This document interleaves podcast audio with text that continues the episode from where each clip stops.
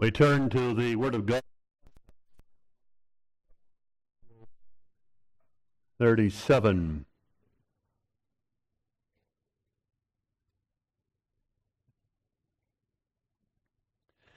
Before we read the passage, the selection of the passage, must put it into context. You must keep in mind that Ezekiel was the prophet of the Lord in the vicinity of the river Chebar. Jeremiah was the prophet who brought the word to Judah and Jerusalem while they were in the land prior to the destruction of Jerusalem.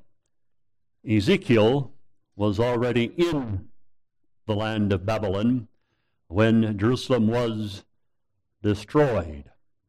There were there was an earlier group of exiles who've been taken 11 years prior to the destruction of Jerusalem as hostages, sons and daughters of priests and princes as hostages, with the threat, of course, if you don't cooperate with us, these may be slain. Ezekiel was one of those who was the son of a priest who was taken into the earlier exile. And he was taken at the age of 25. As you open the book of Ezekiel, you will find a reference to the 30th year, and that's the fifth year of their exile. So, five years after that early group was in exile, He's called to be a prophet. The son of a priest is called to be a prophet at the age of 30 by the vision of the cherubim. You know how Ezekiel opens with the vision of those awesome cherubim glowing with the light, riding on chariots with the six wings and so on. And of course, they represent the very glory of the Lord and wheels within wheels and so on. Well, he's called to be a prophet then six years before the destruction of Jerusalem, and then Jerusalem is destroyed and judged. And now you have this prophecy about a year following the destruction of Jerusalem. So that's the, the context, you see, when this prophecy and this uh, vision is prophecy is made and this vision is given the hand of the Lord and co-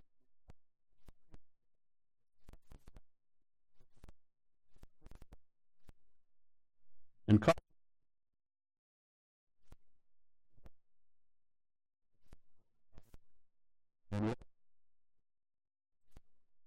and he said And when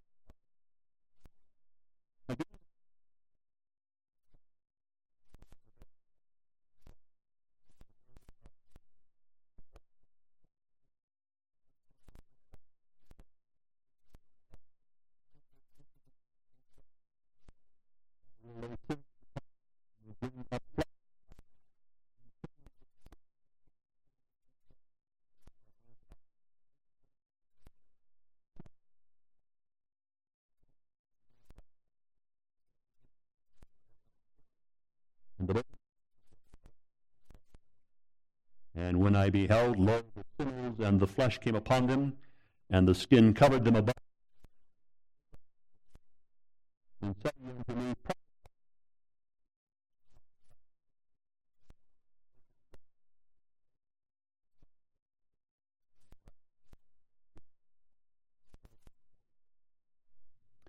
So I prophesied, and they and stood up upon their feet an exceeding great army. And he said unto me, Son of man, these bones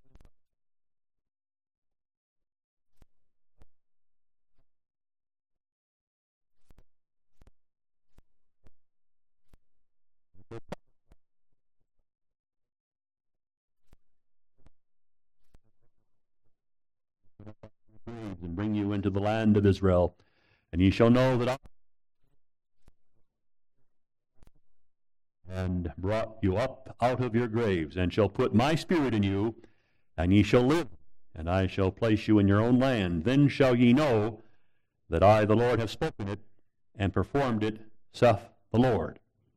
And then there follows a section that speaks of the Lord bringing Ephraim and Judah. Ephraim representing northern Israel, which is in captivity, of course, and scattered, and Judah in exile back together.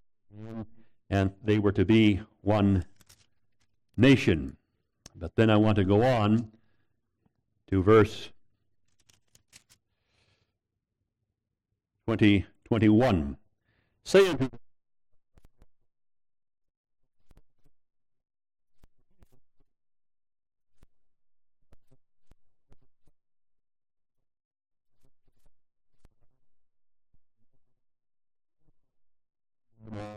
They shall be no more two nations, neither shall they be divided into two kings any more at all. Neither shall they defile themselves any more with their idols, nor with their detestable things, nor with any of their transgressions. But I will save them out. will be my people, and I will be their God. And David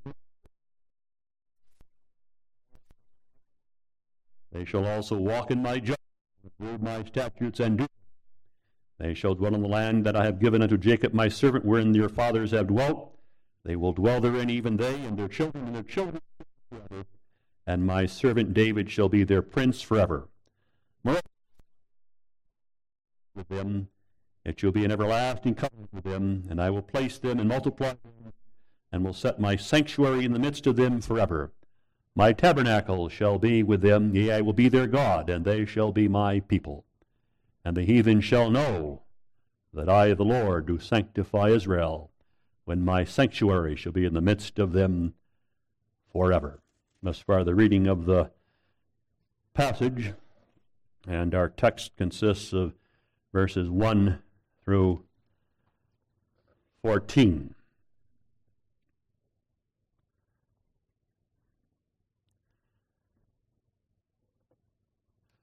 We are in the section of in which he is called to a people who are at the point of despair. Jerusalem. That doesn't mean simply that the walls were knocked down, but it means, of course, there is no temple anymore. And the Ark of the Covenant is gone as well. And added to that is a uh, slaughter, a very great slaughter. Young men and maidens and mothers and little ones. The city ran with blood in the tens of thousands. But not only is there so much death and destruction as these exiles have witnessed, but they know that it is the matter of the judgment of God upon them. If there were ever a people who deserved this judgment, it was the nation of Judah and Jerusalem due to their abominations, as with his own hand the the Lord God through Nebuchadnezzar had fallen upon Jerusalem. And to all intents and purposes, it seems as though they had been not only destroyed, but disinherited. And it's in this context that Ezekiel is commanded now in the second part of his prophecy to speak to the exiles, the whole of them as they are by the river Chebar in the hundreds of thousands.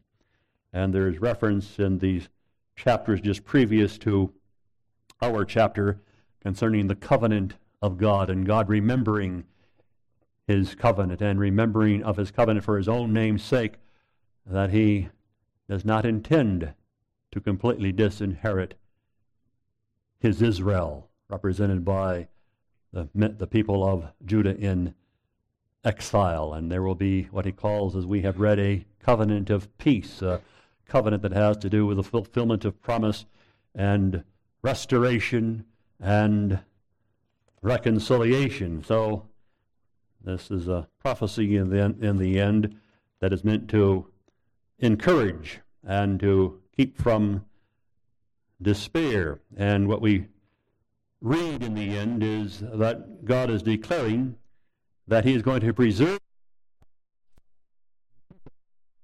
from the line of the covenant believers and their seed. Yet we read about children and children's children, did we not? But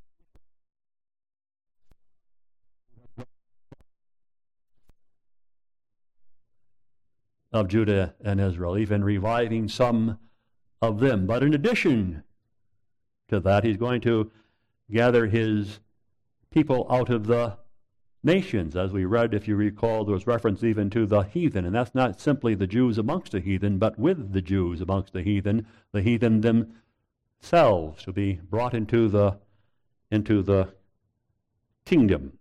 And so you have this prophecy that looks to the messianic kingdom. Reference is made to David, and that means ultimately we have prophecy here that looks to the New Testament age and the age in which we live as church. But this is a passage that magnifies God's faithfulness in spite of his people's unfaithfulness and our own unfaithfulness, if you will. But it also magnifies the importance of the preaching of the gospel. Because Ezekiel, when it says he is to prophesy, is being called to preach the gospel. But, beloved, along with that being underscored in this passage, if he is to call, he is called to preach the gospel, then by implication we are called to pay heed to the preaching of the gospel. And as we will discover as we get into the passage, part of that gospel is the call to repentance, faith, and repentance. Because if it was one thing that this Judah and Jerusalem and the exiles lacked, it was the response to the gospel in repentance. It's grace, grace, and all of grace, beloved. But the truth of grace does not mute, muzzle, or dismiss the call to respond to the preaching of the gospel in faith and repentance. And if there is a call of the gospel to faith and repentance and there is not the proper response, there are consequences. That's plain from the history of Ezekiel and from the passage that we read. With that in mind, we turn to Ezekiel's vision of the dry bones. What Ezekiel saw, and then, of course, what that signified. And then he was called to address these bones, and then the wonder that occurred.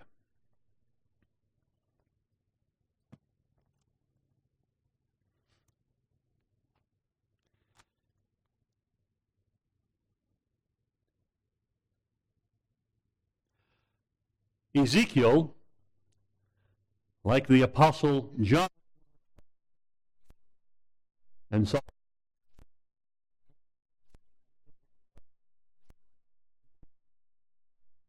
a great vision. And this is a vision which, just like the visions in the book of the Revelation, has to do with history. The history of the church, especially as it has to do with the New Testament age. We must understand that it has been some it had been some time since Ezekiel had seen a vision. He had seen the last the last vision he had seen was some six years prior to this. That doesn't mean that meantime he hasn't had the Word of God. If you read Ezekiel, between the two times of the two visions, you will read that the Spirit of the Lord said this to me, and the Spirit of the Lord said this to me, and he's, he's called, and the Spirit moves him, and he has words to bring to the people in exile. But he here is given to see a vision, and that means, beloved, it's as though he sees something on a computer screen or a TV screen, and it has to do with figures that he sees before him. That was the last vision that he was given, and as I said, that had been some six years previous to this vision. And the vision, that vision meant that he was taken by the Spirit while he was remaining by the river Chebar. He, as it were, with his mind was taken to Judah and Jerusalem and was actually given to view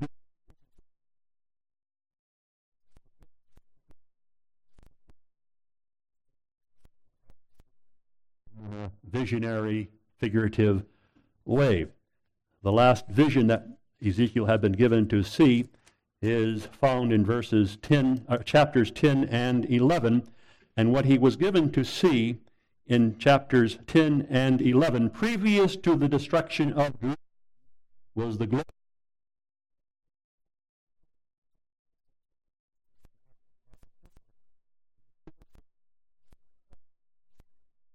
But having been given to see that, he then is left.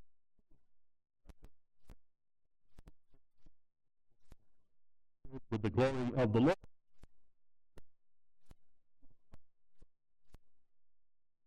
And from the house of the Lord. That's what we read in verse chapter 11 verse 22 then did the cherubims lift up their wings and the wings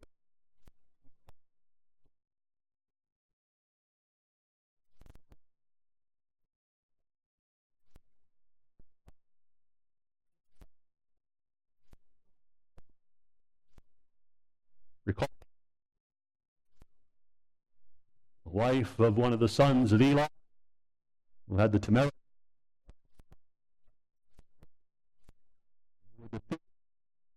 And the Philistines took the Ark of the Covenant. And when Eli heard that, he fell backward and broke his neck and died. The wife of one of the sons of Eli is given, gives birth, and she herself is a believer and grieves and says, Ichabod, So, five years previous to the destruction of Jerusalem, Ezekiel is given to see the departure of the glory of the Lord from the temple. The temple stands there as an open house, if you will, without the dwelling of God. His presence is gone from the temple and Jerusalem, and that means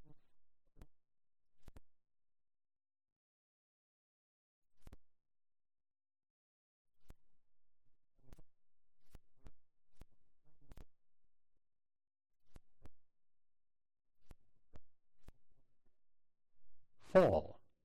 But this is the heart of the people that have been told.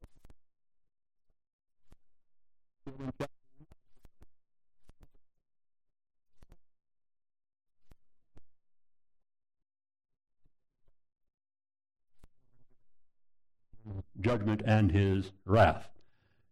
As chapter 11 begins, he sees the sons of priests at the gate of the Lord's house, and he gives them a name, and one of them is Jaazaniah. And the Lord says to me, Son of man, son of man, these are the men that devise mischief and give wicked counsel in this city, which say, It isn't near. What is it near? Just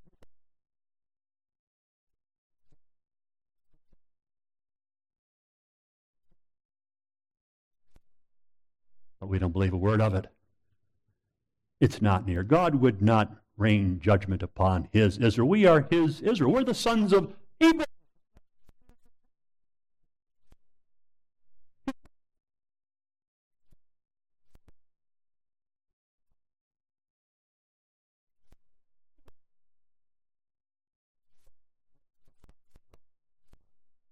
You know, to the church, maybe Sabbath by Sabbath, and bring some sacrifices as well. It's not near. Let us build houses. Let us put down stakes here. We got a future here. Words of the prophet or no words of the prophet. This city is the cauldron, we be the flesh. That is, the city is as a pot, a kettle, and we're the meat. We, we're the ones who make it tasty, the soup in the pot. We have nothing to fear. These prophets have been preaching judgment for how many decades? And has it fallen? We're still here. What have we to fear? That's, you see, the attitude. Though they've been called to repentance and warned again and again. And then Ezekiel sees the cherub lift up with the glory of God and depart. And God stands in the mountain with his judgment and his wrath. And they are wide open, you see, to the destruction that will come by the way of the Babylonians. And then we go on before our chapter, some five years later, after the glory of the Lord has departed from that temple, and the leaders are saying, We have nothing to fear. That judgment will never fall upon us. We are a special people, you know. Chapter 33 21. And it came to pass in the twelfth year of our captivity. This is the early exiles, the first group of the exiles, part of which Daniel and his three friends were also involved in. Came to pass in the twelfth year of our captivity, in the tenth month, the fifth day of the month, that one that had escaped out the city is smitten. It is demolished.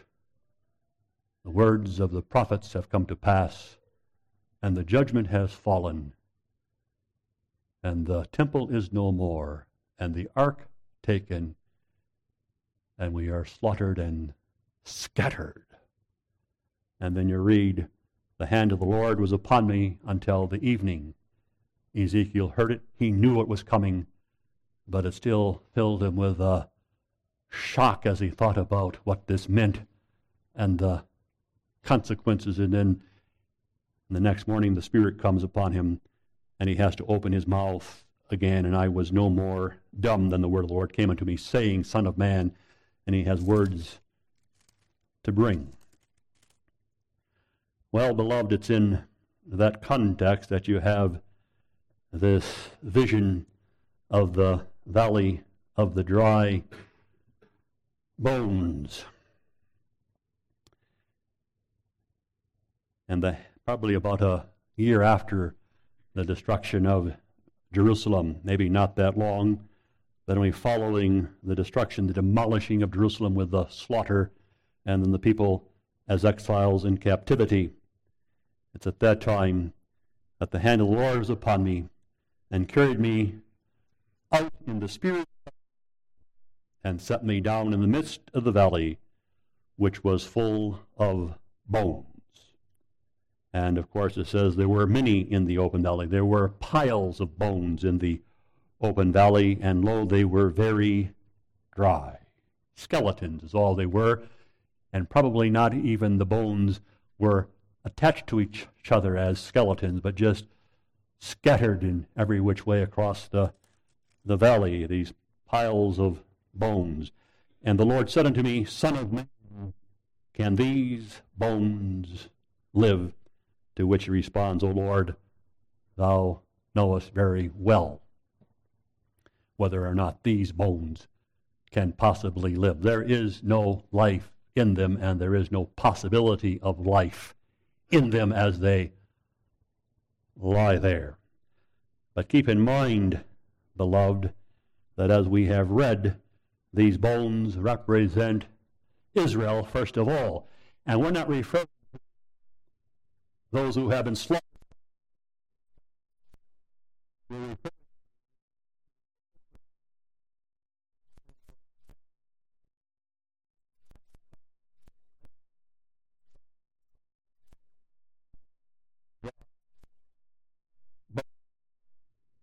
And as they lie there, there are them There are those who will come to Ezekiel and they will, of course, speak in despair as we read, Our bones are dry, our hope is lost, we are cut off for our parts.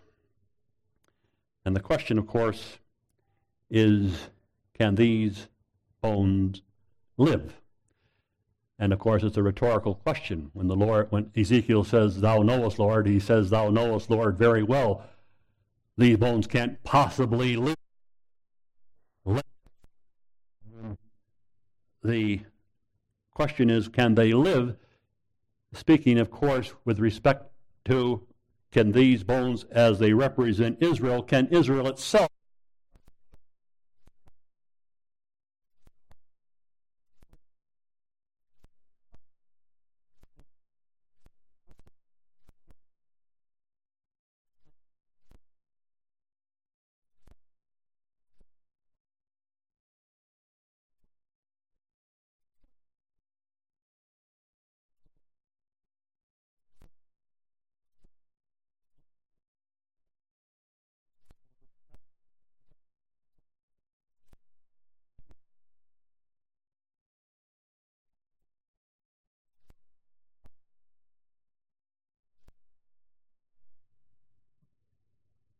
O Lord God, thou knowest very well as we look at these dry, dry bones. There is no hope of that. They are very, very dry. So he responds. That's the implication when he says, Thou knowest, Lord. Almost, why do you even ask? It's certainly self evident, it's obvious. So you have these bones, beloved, representing this Israel, this apostatizing and apostate Israel without any power or ability of themselves ever to be involved in the kingdom and, not cer- and certainly not to be used in the establishment and the coming of that kingdom. But in the end, I want you to understand that these dry bones not only represent apostatizing and apostate Israel, these dry bones, of course, represent the whole of fallen humanity. Because fallen humanity in itself, of course, is under the sentence of death due to its our own rebellion against God and our immoralities and all the rest. So that scripture declares concerning mankind as fallen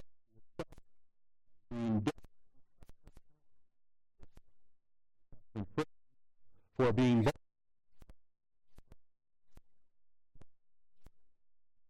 and sins. And you know where that's found, right?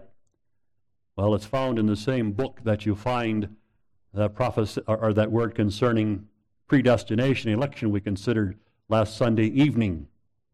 Ephesians, only not Ephesians 1 verse 4, and love having predestinated us into the adoption of children, but in Ephesians chapter 2, where you read in the first verse, and you to Jews and Gentiles, but especially unto Gentiles who were converted unto the gospel, you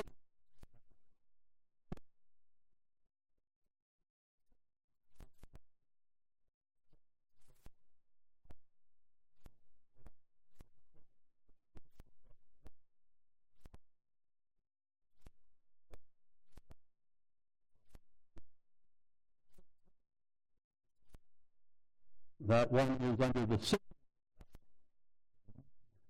but it speaks concerning one's condition.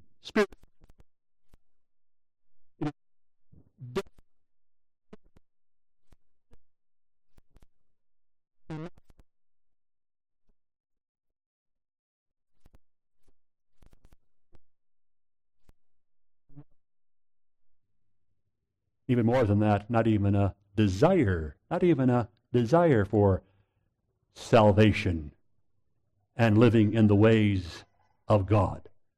contrary to what the Arminians teach, of course. Because there are those who will say, well, it says dead in trespasses and sins, that's humanity. And uh,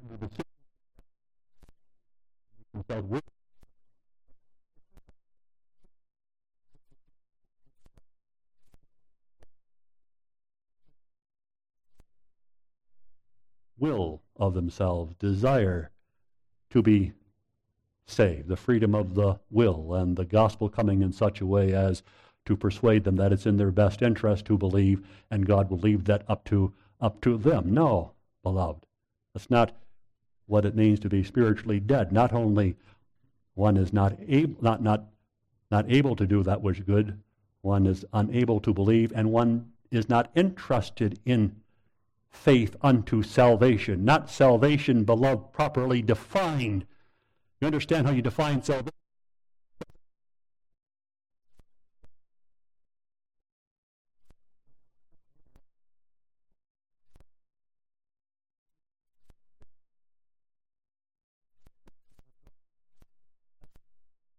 To be saved. That's not yet salvation, beloved. Simply that one becomes a member of the church and wants to go to heaven in the end of one's life. Salvation has to do with deliverance from sin. And, beloved, when it comes to deliverance from sin, that involves not only the deliverance from the guilt of sin, that has to do with the deliverance from the power and the rule of sin. And one has been set free from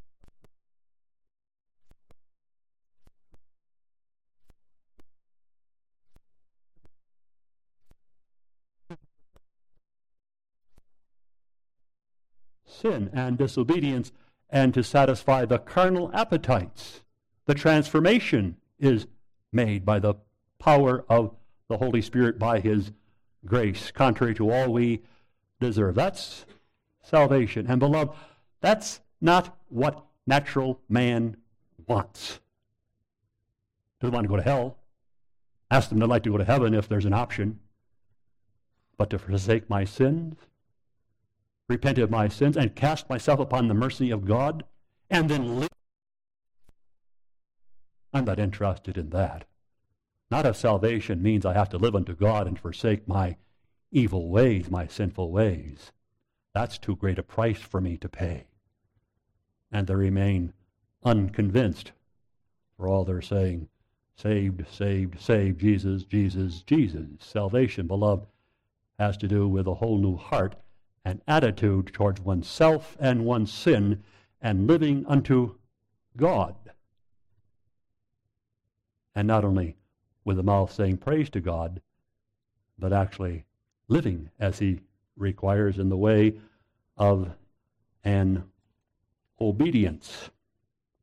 And that natural man does not want. And beloved, that's not what many in Israel, in Jerusalem and Judah wanted either.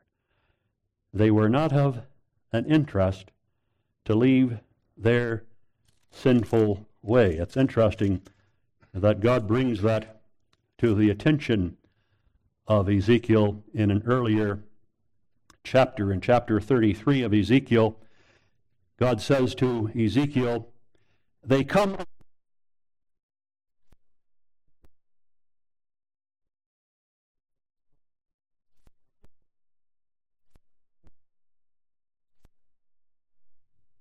but they will not do them. Notice, they will not do them. For what a wonderful word. But their heart goeth after their covetousness, after their lusts. We may hear the word and say, oh, that's a good sermon. Nice word, Dominie. And they go out and they continue the same way as when they came in, snared by sin, pursuing their immoralities. Can't give those up. We love them too much. Beloved, that's not salvation. That's not repentance. That's not a faith. But that's who the prophet was dealing with in large measure in the nation of Israel, Judah, and the inhabitants of Jerusalem. But at the same time, beloved, when there's reference to those who are dry bones, there is not only a reference to those who are spiritually dead and really unbelieving, but even to those who were the spiritual remnant of Israel yet and had a faith and were spiritually alive in Israel in the captivity and the exiles. There was a remnant yet that was kept by God that had a faith and uh, desire unto a godliness. They may have been weak in faith and spiritually negligent in many ways, but for all that they were saved and had a spiritual life. And as especially those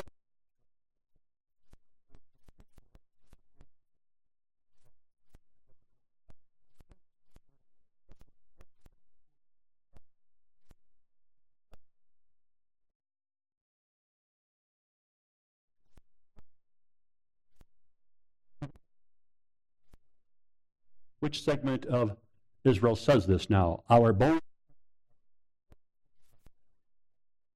That's the spiritual segment of Israel, you see. We are under the judgment of God, and it appears to us we have been disinherited. Our bones are dried, our hope is lost, and we are cut off in our hearts. In what way could you say they are dry bones if yet they yet have a spiritual life? In this way they are dry bones, beloved. Left to themselves, they could not, even as believers, bring forth the spiritual seed.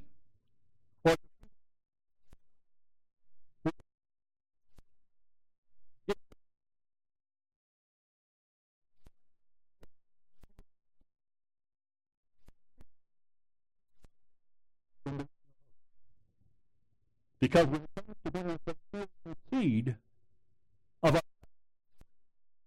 we are dry bones. All we can bring forth are those who are spiritually dead, given to corruption and without the possibility of faith. That's true, beloved. We may be married as believers, but in our marriages as believers, we cannot bring forth spiritual seed. All we can bring forth in all of our lives, though we are believers, are those who are conceived dead in trespasses and sins. And if God, the God of the covenant, does not take it upon himself, either in the womb to give newness of life, those that we bring forth remain spiritually dead unable to believe, and they will not have an interest in the things of the, of the Spirit and live unto God.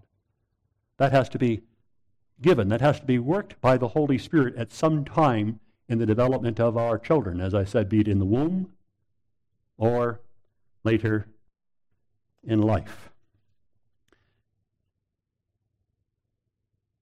And so you have the spiritual element of Israel sitting under the judgment of God and saying, if the judgment of God means that He is no longer going to work within us by His mercy to bring forth the spiritual seed, then we are cut off and we are without hope and there, and there will be no promised kingdom either. How is it, Ezekiel? Is that where we are at. Filled, you see, with a despair as they read the slaughter, as they read the judgment, and as they word, read the severity of the word of God almost to this point, and what God had done to them, and how he had dealt with him in his, his wrath and the severity of his anger. And Ezekiel himself wonders Lord God, what does this mean? Are we cut off? Because we of ourselves cannot bring forth spiritual seed. We are as dry bones. Are thy covenant mercies and promises clean gone forever? Is that what our sins have brought to pass? Lord, speak to us. Speak to us. And the Lord comes in this vision concerning the dry bones. And the hand of the Lord was upon me, and carried me out in the spirit of the Lord, and set me down in the midst of the valley, which was full of bones. And then the Lord speaks to Ezekiel, so that Ezekiel may speak to the spiritual remnant, you see, that hope might be revived.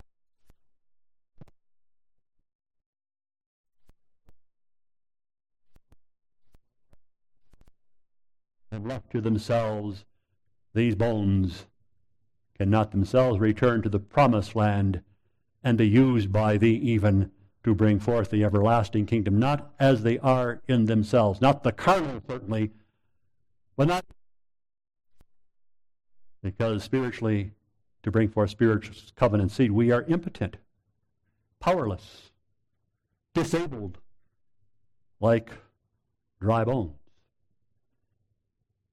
And then he says to Ezekiel, It's impossible except if it's my word and my intention to work in a wonderful way. Prophesy upon these bones and say to them, O ye dry bones, hear the word of the Lord. And then, thus saith the Lord God unto these bones, Behold, I will call, I will call you, and you shall live. So, how is it that these bones can live? These bones shall live when I, by my power, determine that I will breathe upon them and give them life and renew them again giving to they never had.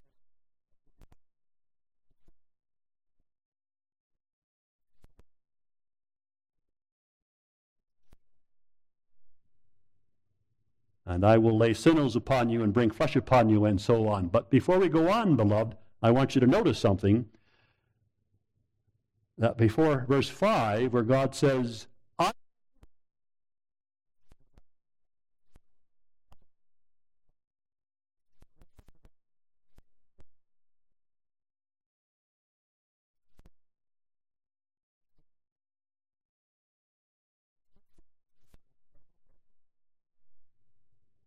Don't forget verse 4. Before the Lord God says, I will cause breath to enter into these bones so that they may live, the Lord says, prophesy. Preach to them as you have preached before. Notice the word again. Because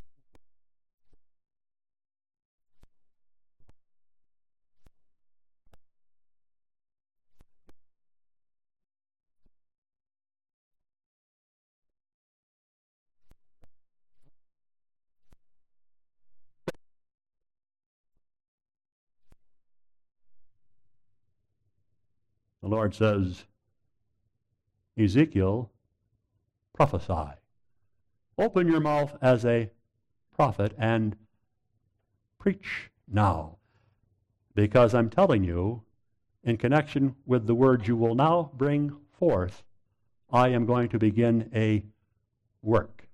Now is the time of salvation. Preach, Ezekiel. Preach.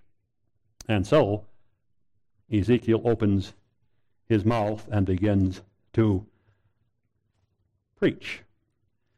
And what does he preach? He preaches basically, beloved, the same thing he had preached before. You don't have it all spelled out here. This is just sim- simply summary form.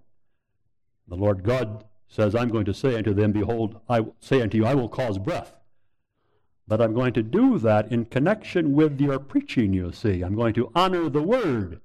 The but he doesn't do it apart from the Word. He does it in connection with the Word to bring about this salvation. What was he to preach? He was, call, of course, to call them to faith and to worship God alone.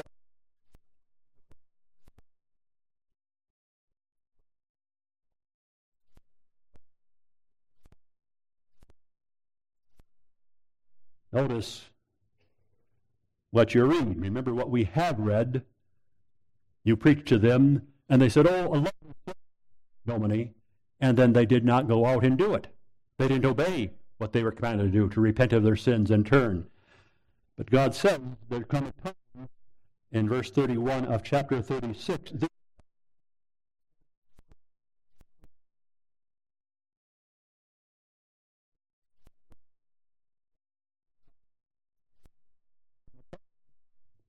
God says to Ezekiel that you will remember your evil ways and loathe your own sight. And then in our own chapter, if you recall following, there comes a there comes a time when they shall not defile themselves anymore with their idols, nor with their detestable things, nor with their any transgressions, but I will save. But that's in harmony with and connection with the preaching of the word that is the call to repentance, to loathe yourselves. They were called to loathe themselves. That's a strong, strong word, of course. And what that means is that instead of having a desire,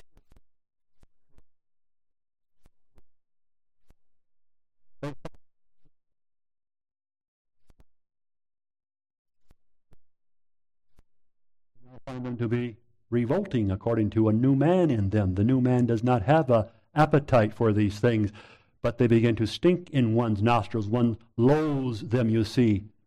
And the calling is to leave them behind and to depart from them and to seek that which pleases God, the things of the of the Spirit. You see, that's what repentance is all about. Repentance isn't simply, I'm a terrible sinner, you know. I'm the chief of sinners, a great great sinner. I really must acknowledge that. And I'm so sorry, sorry for my sins, and that I maybe have hurt you and done this and that, and who knows what in the name of God. But I'm still going to pursue those things that please me and my flesh. I can't give those up, you know. That's not repentance. Repentance has to do with loathing oneself. That is, I am ashamed, and it grieves me that I had an appetite for those things and desired those things and pursued those things. Oh, forgive me, Lord God, of my carnal appetites. And out of the newness of my heart, I now desire that which is new and actually feeds the spirit, if you will, the food of the soul. That's repentance. And to that, this people was called. And God says, I'm going to use the preaching exactly to accomplish that now. So that a people who were given to live in disobedience will be worked in with such a way that they will desire to live in the way of. And so, with the word of the Lord, he opens his mouth and he begins to preach to them as if they It has pleased God by the foolishness of preaching, beloved, to save them that believe, as we read in 1 Corinthians, 2 Corinthians, I'm sorry, 1 Corinthians, where you, where you read in chapter 1 already, that it hath pleased God by the foolishness of preaching to save them that believe. And then goes on to say, For the preaching of the cross is to them that perish foolishness, but unto us which are saved, it's the power of God. And so, this prophet, who had been preaching for who knows how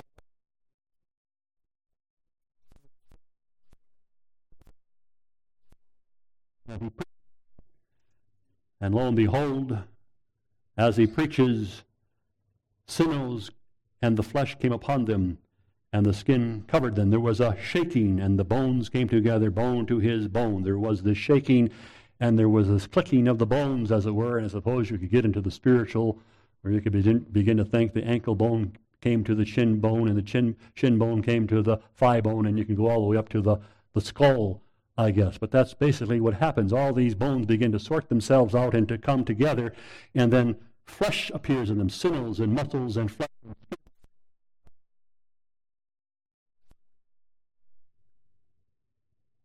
But there was no breath in them.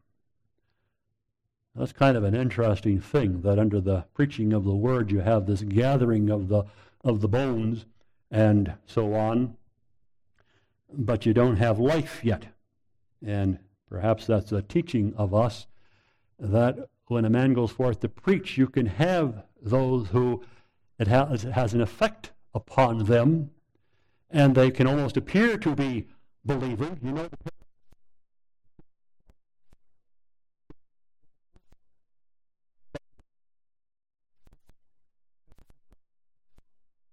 and persecution and they scatter away. They have an appearance, but they're not really saved as yet. Yet the preaching has affected them. Maybe that's what we have in mind here.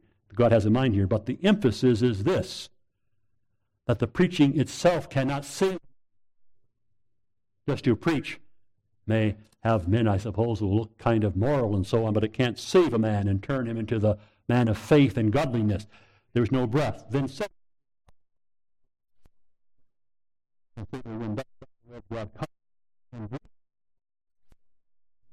they may live. And I prophesied, and the breath came unto them, and they lived and stood upon their feet, an exceeding great army.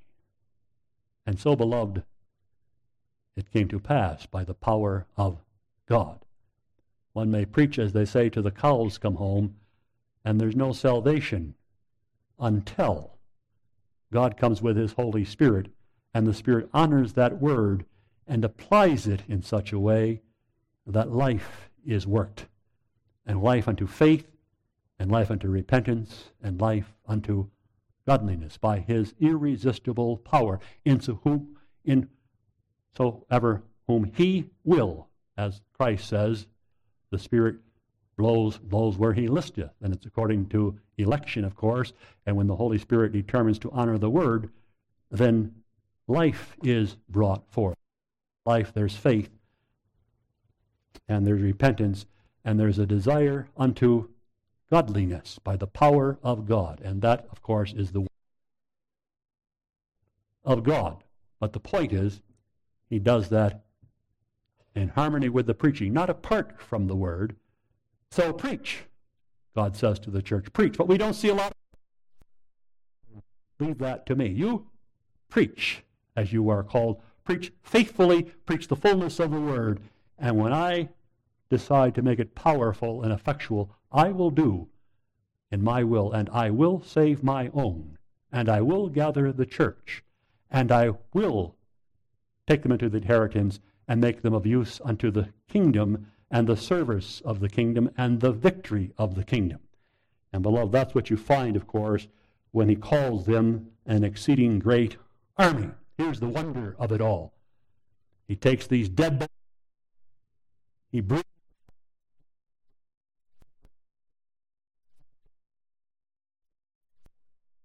and he turns those whom he has saved into an exceeding great army. Not simply a multitude, but an army.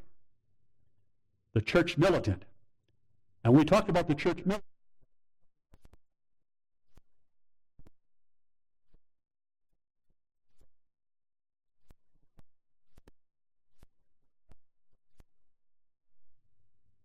Judah in, in, in the promised land following the Babylonian captivity was not a force to be reckoned with.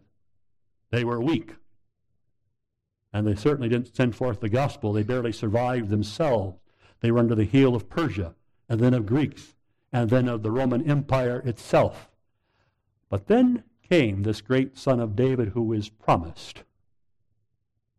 And he gave himself to the cross.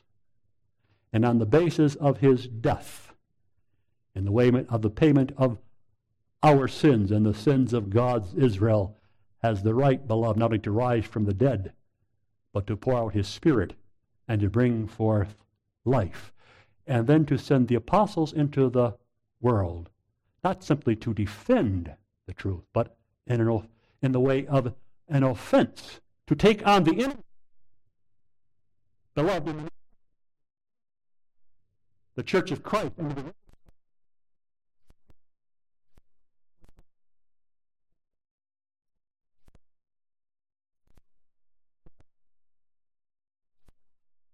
You say it takes faith to say that, see that, but it's true. Victory unto victory, the gathering of the of the elect out of every nation, tribe, and tongue. And it's not by that's not what's being prophesied here. What did Christ say to Peter in the in the garden when he took out his sword and took a swipe at, at a man? Peter, put away your sword. He who lives by the sword shall die by the sword. The power that I will give to you and use you as a force to be reckoned with was not by the sword or by bullets and bombs in a military way. I send you out defenseless from that point of view. But you are armed.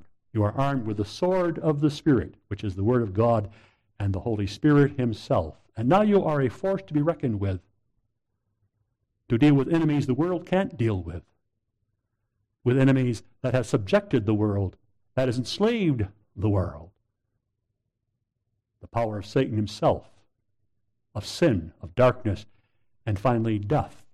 The Word has no power, no victory over those enemies. She is defeated by those enemies and enslaved. But you I send forth with the power of the Word and the Holy Spirit working, and you can set free and overcome the power of sin and death, sin and Satan, and finally, by the hope of the gospel, death itself. That's, beloved, in this passage, you see. That's a good word. We live towards the end of the world. We are faced with great powers of evil, of darkness, of Satan working, and you and I know that well. And what will they do to us in our schools, in our churches, as they, in time, seek to shut us down and imprison and who knows what? We have to few.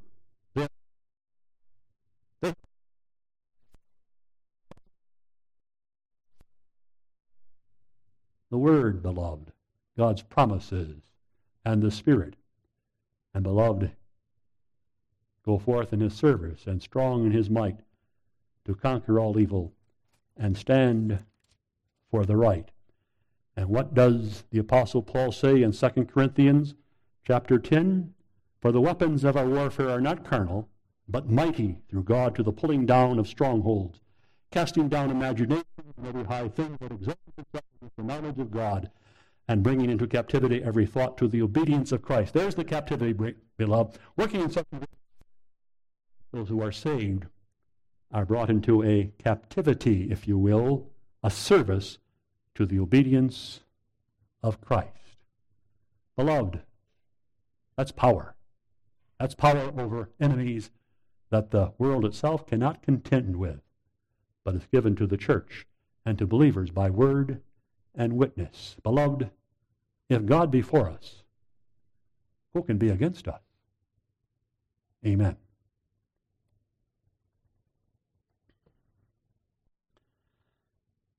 Our Father.